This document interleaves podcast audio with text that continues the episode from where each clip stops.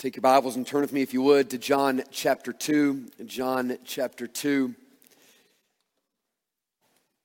Part of our strategy here at Prince is to keep moving people. I don't mean that just because we're going to three services and moving you around all the time. I mean, we want to keep moving people towards intimacy with Jesus Christ. So, our desire is that you would build relationships with people who don't know the Lord and that in building those relationships, they would come to know something about God's presence through you, that they would see something in you, that you would invite them to events that we have, or you would invite them into a corporate worship service like this, and in doing so, they might get a taste of the presence of God. And the goal would be to move people into this room so that they can experience God's presence and the people of God together. But that's not the end goal. So just know that if your habit is to just constantly come to Sunday morning service, our vision for you is to move you beyond this. We want to move you into a community group where you can be known and be cared for and be loved, or a family group in which people know you and are aware of you, and that's where your really care takes place. But we even want to move you beyond that. We want to move you into what we would call a D group or a discipleship group. And the reason is because we don't want you to hide. It is very possible that you could attend a church like this for 40 years and you could come to service every Sunday morning and you could go to a community group every single week and you could serve faithfully and yet no one really know what's going on in your life. And you'd be hiding because you can hide in these atmospheres. So a D group really kind of takes that option off the table. It doesn't allow you to hide. What a D group does is it reads the Bible together on the same reading plan and it asks questions when it reads the Bible and then it gets together and discusses and keeps each other accountable and talks about what God is teaching them. And it's a place in which you really get known. When we did D groups throughout the years, we've always kind of had the same questions that people ask when they read the Bible, because the key is just getting you into God's presence, getting you in the Bible. And the questions we would always ask were related to application because we didn't want you to just read, we wanted you to get something out of it. And our goal was that every time you read, you would get one kind of specific application and take it with you through the week. But a couple of years ago, we changed that completely. We changed it because of our conviction that the ultimate goal of reading the Bible is not application. The ultimate goal of the Bible is not just you doing something. The ultimate goal in reading the Bible is that you might see the glory of Jesus Christ. Now, listen, I, have heard preachers say so many times, and I can't stand this statement the Bible is not about you. Well, that's just not true. The Bible is all about you. From beginning to end, the Bible is about you. It's just not ultimately about you. It's ultimately about Jesus Christ. And so we don't read the Bible ultimately looking for what it says to us, but we read the Bible ultimately asking the question, what does this say about God? Because 2 Corinthians 3:18 says this that we behold the glory of God in Jesus Christ and are transformed into his image. You see, if you read the Bible only just trying to get application, it might be that you're doing a lot of good stuff, but you don't actually know Jesus. But if you read the Bible to see the glory of Jesus, you will not only see Jesus, you will be transformed into his image. And so life change will take place, but because you've been looking at Jesus and you've seen his glory. And that is exactly what John understands. John has written this gospel with the understanding that people are ultimately transformed by holding the glory of Jesus Christ. Now, John says his purpose in John 20 is that we might believe in Jesus and have life in his name. So that right there tells us John is writing for people. John wants people to read this book. He wants people to see Jesus. He wants them to believe in Jesus and find life in Jesus. So John writes for people. So the word of God is about you and about you coming to know God. But John has to ask this question. Okay, if I want people to believe and to have life, how do I get them there? Like, how can I help people to really believe and then to believe and have life? And John finds the answer and he writes in John 1:14, and the word became flesh and we beheld his glory. So John, speaking from his own experience, is saying, here's how it happened for me. I started by time with Jesus. Proximity to Jesus, being in the presence of Jesus. Let me just say again, this is how it always starts. There's nothing matter more than your proximity to Jesus, your closeness to Jesus, your time with Jesus. Nothing takes the place of that.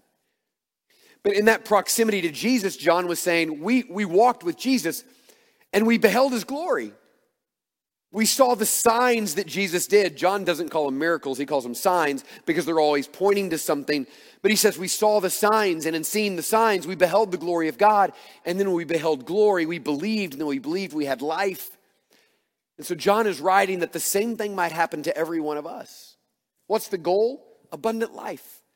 How do we get there? By believing. Well, how do we believe? By beholding the glory of Jesus. How do we behold the glory of Jesus? By being present with Jesus and seeing what he does.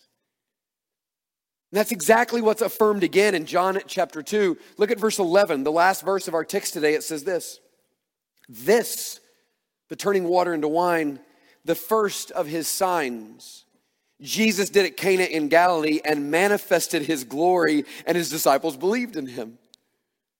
So, John is saying that in the turning of the water into wine, Jesus displayed his glory. He made his glory known, and we believed, and we have come to have life in Jesus. Now, remember, when Jesus manifests his glory, it's not just about his power or his ability, it's about his character.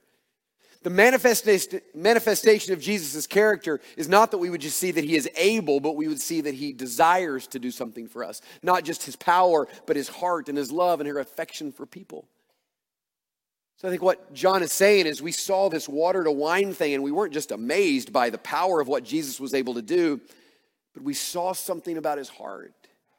We saw something about the way he feels about people and it drew us to Jesus and we believed and now we're coming to have life in him. So, what I want to do this morning is I want to walk through this text and I want us to be asking this question How do we see the glory of Jesus in this story? And how does that cause us to believe and have life? Let me read it for us in John chapter 2, verses 1 through 11. On the third day, there was a wedding at Cana in Galilee, and the mother of Jesus was there. Jesus also was invited to the wedding with his disciples. And when the wine ran out, the mother of Jesus said to him, They have no wine. And Jesus said to her, Woman, what does this have to do with me? My hour has not yet come. His mother said to the servants, Do whatever he tells you. Now there were six stone water jars there for the Jewish rites of purification, each holding 20 or 30 gallons. Jesus said to the servants, Fill the jars with water. And they filled them up to the brim. And he said to them, Now draw some out and take it to the master of the feast. So they took it. And when the master of the feast tasted the water, now become wine, and did not know where it came from, although the servants who had drawn the water knew, the master of the feast called the bridegroom and said to him, Everyone serves the good wine first, and when people have drunk freely, then the poor wine, but you have kept the good wine until now.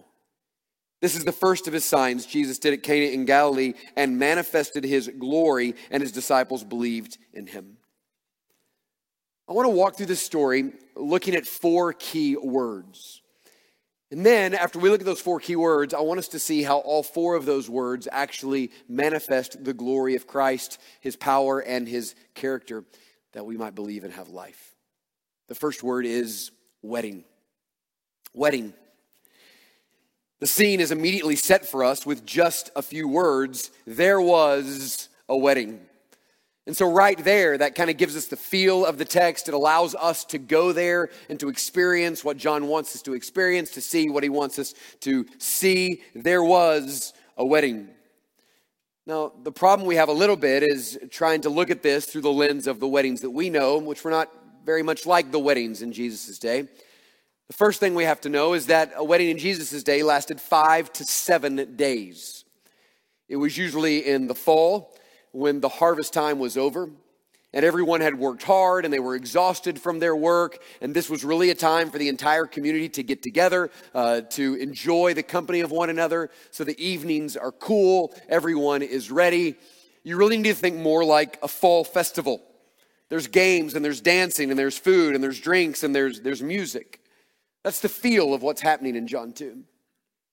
There's so many little special moments on the day of the actual ceremony, the bridegroom would take his family and his friends, and they would leave his house and they would parade through the streets.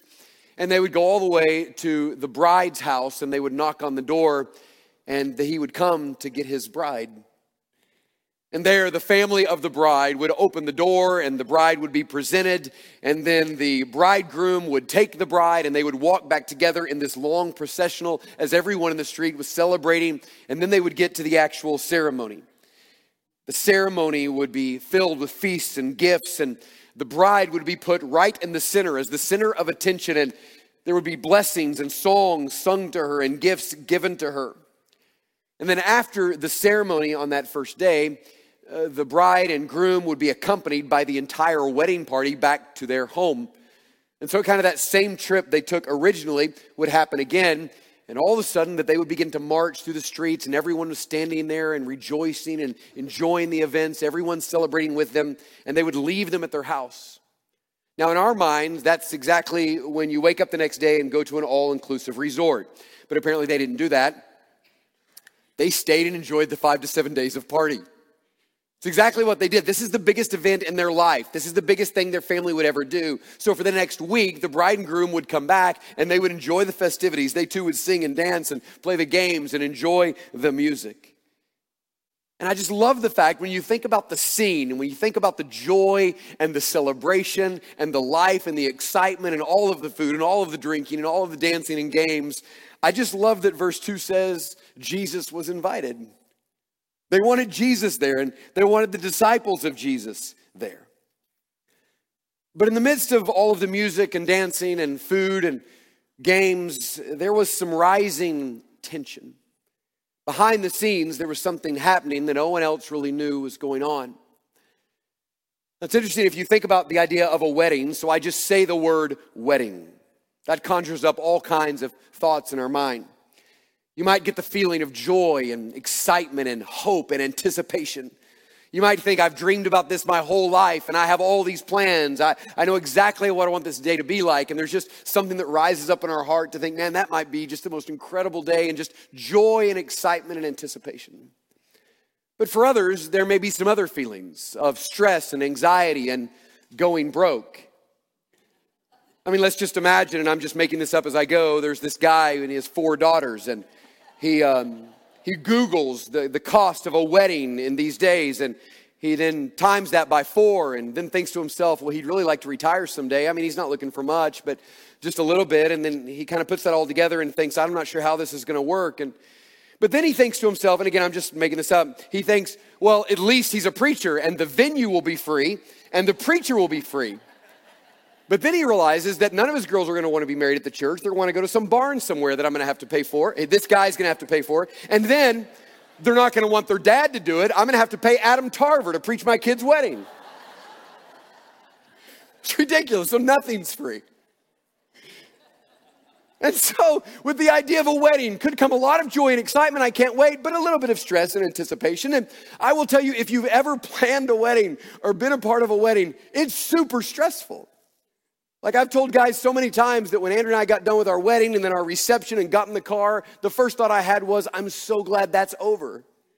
Like there's a lot of stress and you kind of start to get this feeling when you think about what's happening here because there's a lot of joy and excitement and everybody's enjoying the party, but behind the scenes, someone is really stressed out.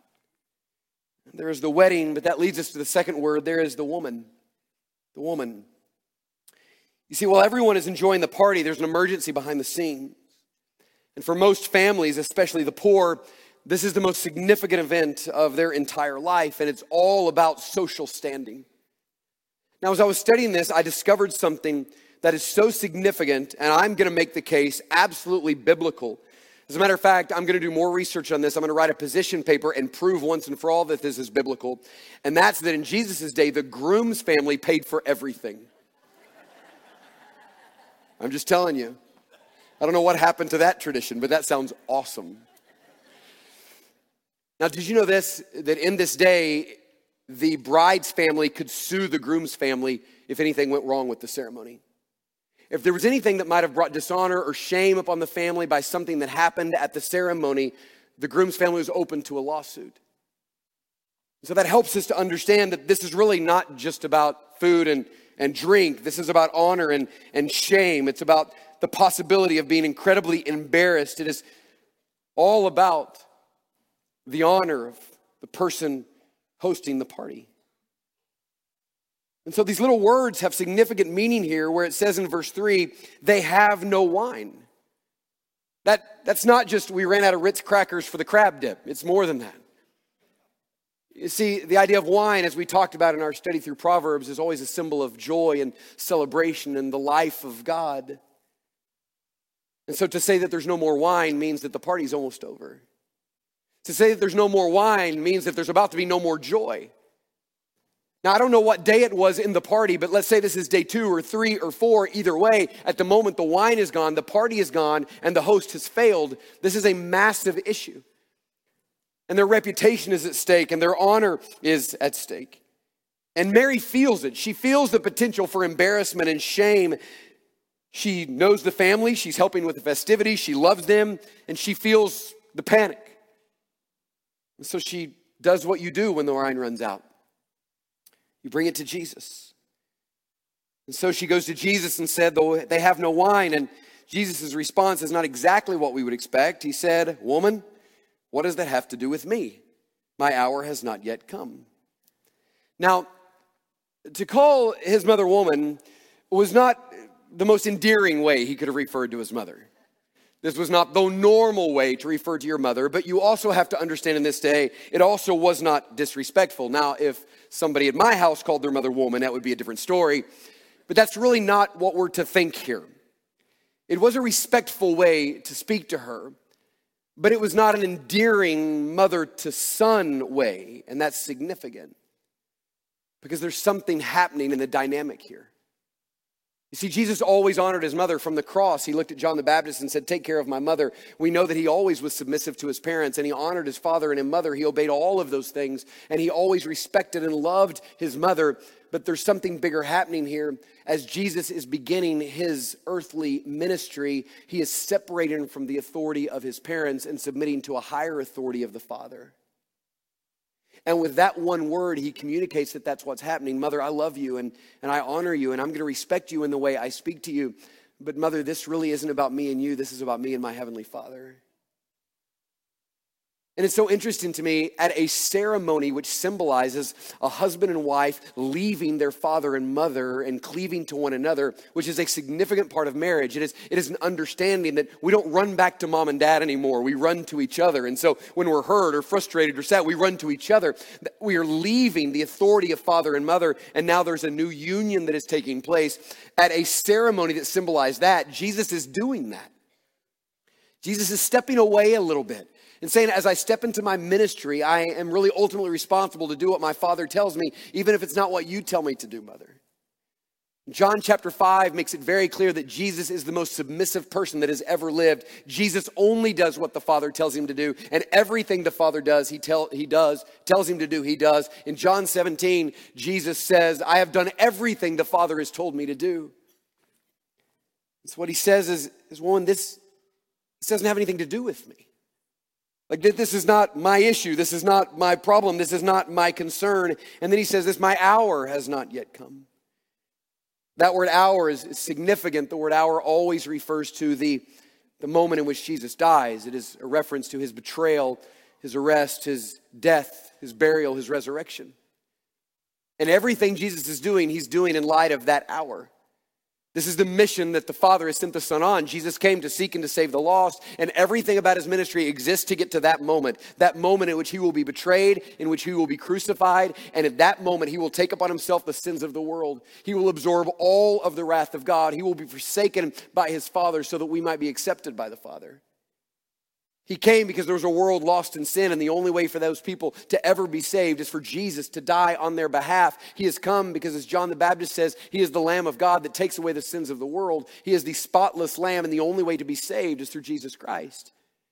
And Jesus knows his mission and he's focused on his mission. His face is set towards Jerusalem all of the time. He is headed toward his death. And what he knows is this the moment he begins his miraculous work, the clock starts ticking and it's going to speed up his arrest and betrayal. And he simply says, Mother, this is not my time. Mary's response is really interesting. Verse 5 His mother said to the servants, Do whatever he tells you. And so I think with, with that moment right there, she is both submitting to him She is both saying, okay, well, I'm not going to press this issue. I'm going to leave it up to you, but I'm just going to say whatever he tells you to do, to do, do right now. But I think there's more than that. I, I think not only is she saying, okay, whatever he tells you to do, that's what to do. I think there's more that Mary's doing. As I meditated on this text all week and thought about how we got from, hey, woman, what does this have to do with me, all the way to him doing it, I have to believe there was somewhere in there one of those motherly looks. Do we know what I'm talking about? Fathers have got them too, but, but mothers have them. Just with one look, you can say everything without saying anything. You see, Mary knows Jesus, and she not only knows his ability, she knows his heart.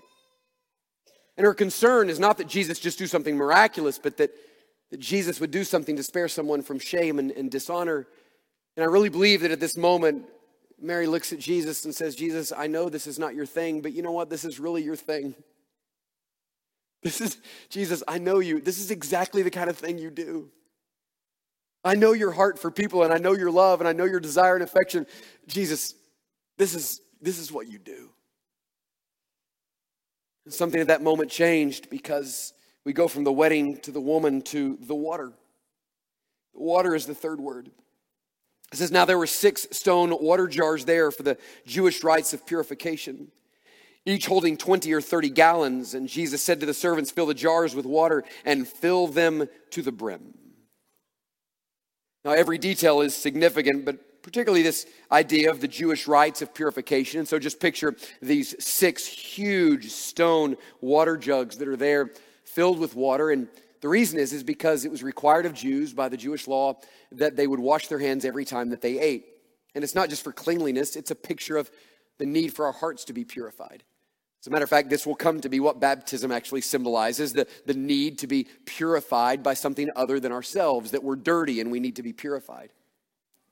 And so think about this if you had hundreds of people at the wedding, which we know that they do based upon all the details of the text, and every one of them had to have their hands washed before every single time they ate, and they were there all day for seven days, that's a lot of hand washing, a lot of water. And so all of these jars were there. So when you came to eat, you'd put out your hands, a servant would take something and then pour it over your hands, you would wash them, and you would go, and every single person would do this. And so Jesus simply looked at those large six stone water jars and asked them to be filled, overflowing all the way to the brim. So we have the wedding, the woman, the water, and finally, the fourth word is the wine. It says that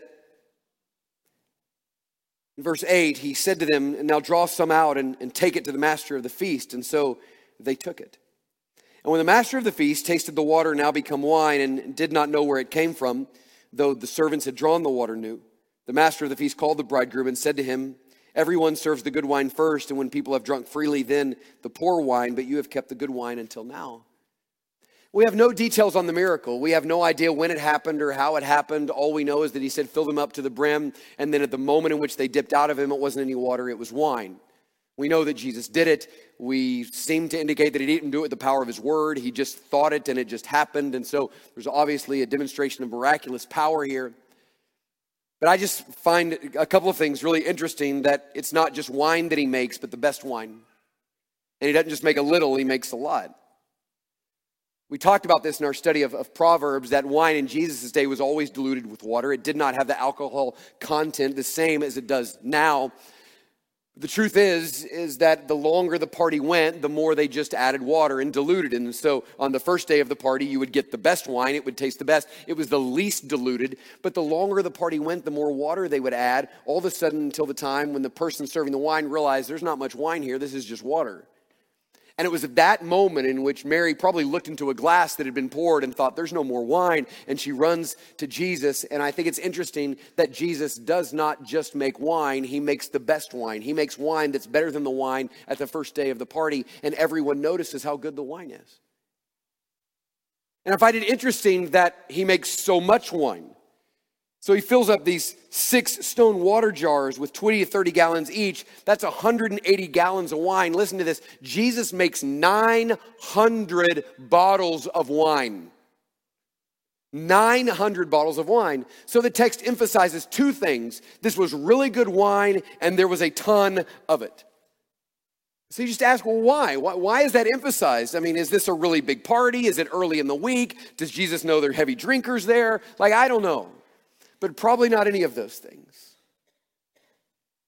The reason the text ends with this emphasis on the amount of wine and the quality of the wine is because in reality, this story really isn't about a wedding, and it's really not about a woman, and it's really not about water, and it's really not about wine. It's about Jesus manifesting his glory. You see, every single detail of the text is saying something to us about Jesus and about his glory. It is manifesting his glory. That's why it ends by saying this the first of his signs Jesus did at Cana of Galilee, and he manifested his glory, and his disciples believed in him. So, what happened is the disciples not only saw the ability of Jesus, they saw the heart of Jesus. So, the question we have to ask is this what do those things tell us about the glory of Jesus? Like, what does every one of those things say that would cause us to be captured by Jesus, by the heart of Jesus, and then believe in him, and then know that we can find life in him? You might be wondering, we hear all this about life. How do I know I can find life in Jesus? Well, there's something that this text tells us about Jesus that should make you know that you can find life in him. Well, what is it? Well, I think every one of those four things tell us something about the glory of Jesus. First, there's the wedding. Get this down. The wedding teaches us that Jesus enjoys your presence and relentlessly pursues you. Jesus enjoys your presence and relentlessly pursues you. I find it really interesting that Jesus only had three years of ministry. And that goes really quickly. You know, we say sometimes that the, with parenting, the days are, sh- uh, are, are long, but the years are short. Three years of ministry goes like that. I just find it interesting that Jesus only had three years of ministry and he spent his first entire week at a party. And he was eating and he was drinking. Well, how do you know? Because the religious leaders confronted him. The Son of Man comes eating and drinking with tax collectors and sinners. Part of the way they confronted Jesus is because they saw him at parties. I just find it interesting that he spent his whole first week not rushed, not anxious to go do something, not anxious to get a lot of people, but just celebrating. He was singing, he was dancing, he was enjoying the food and the atmosphere and the drink and the games. That Jesus spent his first week. I love the way that James Montgomery Boice says it. Listen to this carefully. He says, I think this point is important. For this is the first of many stories suggesting that Jesus was always welcome among those who were having a good time. Does that change your view of Jesus? That Jesus was always welcome where they were having a good time. I think our thought is hey, we're having a party, don't invite Jesus. But Jesus was invited with his disciples, and the party got better because of what Jesus did. It didn't get worse. Everything was better when Jesus was there. And I think what you have here in the wedding is a picture, listen to me very carefully, hear this, of what Jesus actually really wants from you. Isn't that a big question? What does Jesus want from me? I think the wedding shows us. And it shows us that what Jesus wants is not really your actions, what he really wants is your presence.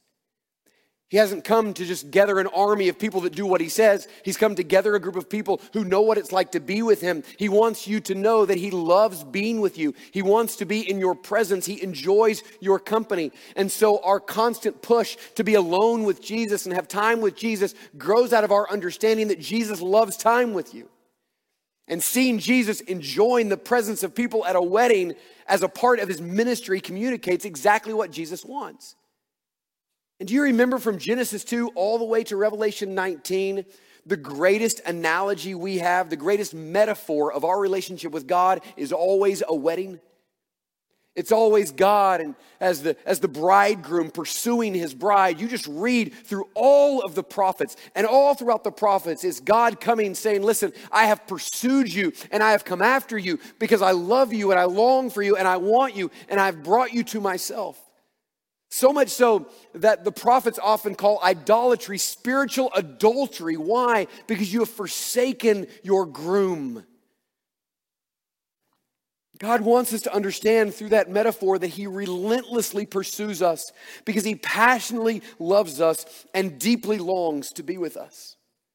Can I say that again? He relentlessly pursues you because he passionately loves you and deeply longs to be with you. And that's not just a picture of our eternity, that's a picture of our present reality. All God has ever wanted is to be with us. And he sends Jesus to rescue us. Why? To bring us back to himself. And for all of eternity, we're going to start with the marriage supper of the Lamb and then this union with God for all of eternity. And that's what he wants right now. He wants you, he wants your presence, he wants to be with you. In the midst of all the things you might hear the Lord wants, what he really wants is you. And the wedding simply says to us, Jesus enjoys your presence and he relentlessly pursues you. What does the woman say to us? She says this Jesus is determined to save us from sin and shame. Jesus is determined to save us from sin and shame. See, when Jesus says, My hour is not yet come, what he's communicating is that he has come to die, and he has come to die for our sins. He has come to die because we are enslaved to sin and we need someone to rescue us, and only Jesus can rescue us from our sins, and Jesus has come to do that. But my fear is that in all of our talk, rightly so, about justification by faith and the righteous requirements of the law, and about how Jesus declares us righteous before a holy God, all of that good and right must be emphasized.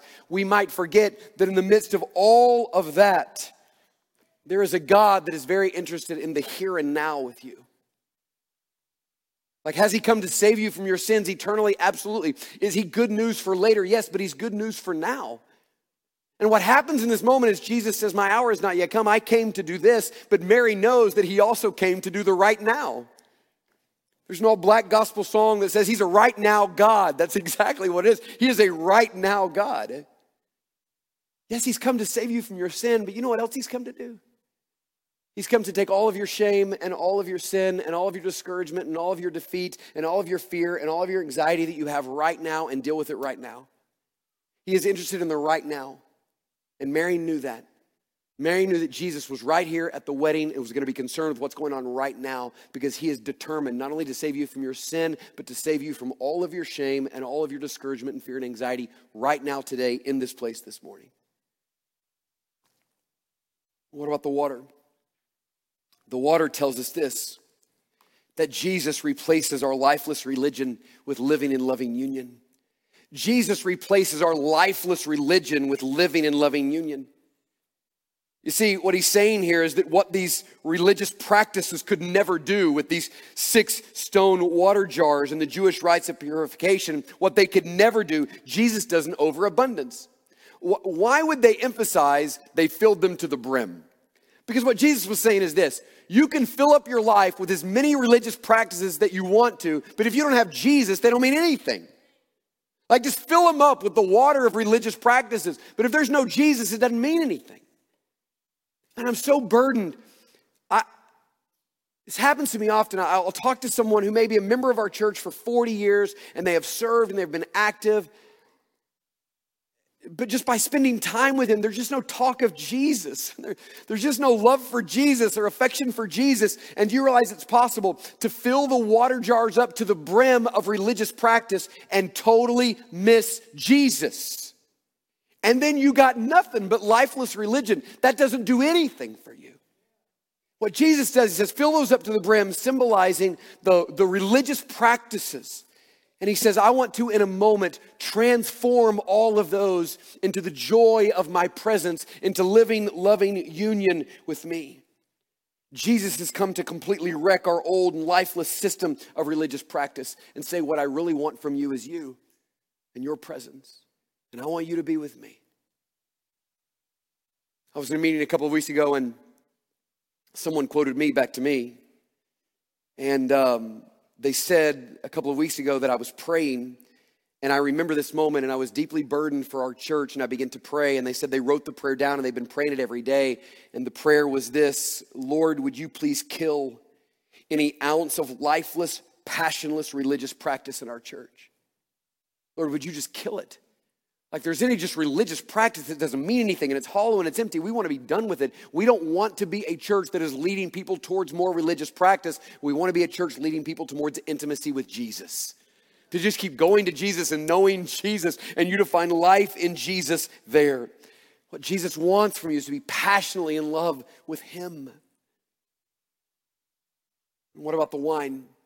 The final thing is this the wine tells us that Jesus is inviting us into a life of abundant joy. Jesus is inviting us into a life of abundant joy. He didn't come to kill the party, he, he came and the party got started. Like what Jesus did is he brought real and lasting life into the party. Everything was better when Jesus showed up, when Jesus acted, and when Jesus brought a new creation, which is really pointing us back to John 1 that what has to happen in your life is a new creation. The water has to be turned to wine. God has to create something in you. When he does that, what happens? Everything's better.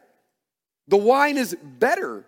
And there's more and there's an abundance. This is John 7. If anyone is thirsty, let him come to me and drink. You are drinking out of the water of religious practice when Jesus is offering you the wine of abundant joy. So he's just inviting you to come and to find in him lasting joy. If you write cross references in your Bible, which is a habit of mine, but right beside John 2, just write John 10 10. Because John 10 10 says, Jesus has come to give life and life abundantly. And I think John 2 is an actual picture of what he's doing. What he's saying, listen, I'm going to step into your life, into the everyday affairs of your life, just a party where there's an emergency and you've run out of wine, and I'm going to do something in your life. And I'm going to bring something new, and I'm going to create something new. And what I'm going to do is going to be better, and what I'm going to do is going to be lasting. And what you don't even realize is if you'll allow me to come in, and if you'll come to me, what happens is I'm going to give you lasting joy. One of the things that's um, often challenging about being a pastor, Brother Bill, you certainly know this, is you just know a lot. And you know a lot you don't want to know, and things you wish you didn't know. And part of honestly part of the, even just the responsibility but the joy of being a pastor is being able to come along people's lives and there's something really good about that and, and holy and right and, and, and it's a joy for me to be involved in your life but then at the same time i look out in this room and, and i can often just know that there's a lot of pain and a lot of sorrow and a lot of hurt and a lot of disappointment and a lot of despair and a lot of anxiety and a lot of crushed dreams and expectations and so that makes me realize that sometimes I can get up here and say, Jesus wants to invite you into a life of abundant joy, and you're going, I don't see it. And so I've been thinking about that all week, and I think when we come to the end of this text, we just have to ask one question What do we do when the wine runs out? What do you do in the wine of, of the joy of God's presence and, and the wine of fellowship with Him and, and the wine of peace? What do you do when that starts to run out? Because it's going to happen. You will have moments in your life in which it feels like the wine is running out, when there's no closeness to God, when His presence is no longer there, when there's no joy there. What do you do when the wine runs out? The answer is you do exactly what Mary did and you just take it straight to Jesus. You say, Jesus, I have no more wine. Jesus, I, I feel empty and lifeless, and Lord, I need you to do something. Because that's exactly what, what Jesus does. Jesus has come to turn us from death to life and darkness to light and dread to joy and anxiety to peace and despair to hope and isolation to family and loneliness to acceptance, not just because he can, but because he wants to. And so, whenever you think about Jesus turning water into wine, don't just think about the power of the miracle. Think about what it says about the heart of Jesus. To say that Jesus turns water into wine means this that he will take your emptiness and fill it with abundance if you just come to him like Mary did and ask. And we do it time and time and time again. And we know that he never gets tired of us asking, and he never gets tired of us coming to him, and he never gets tired of us bringing all of our emptiness and asking him to fill it. Because what brings more glory to Jesus than us saying, Jesus, there is nothing that is better to you and nothing that can fill me but you. Would you just fill me up once again? That's the good news that Jesus turns water into wine. Let's bow our heads and close our eyes.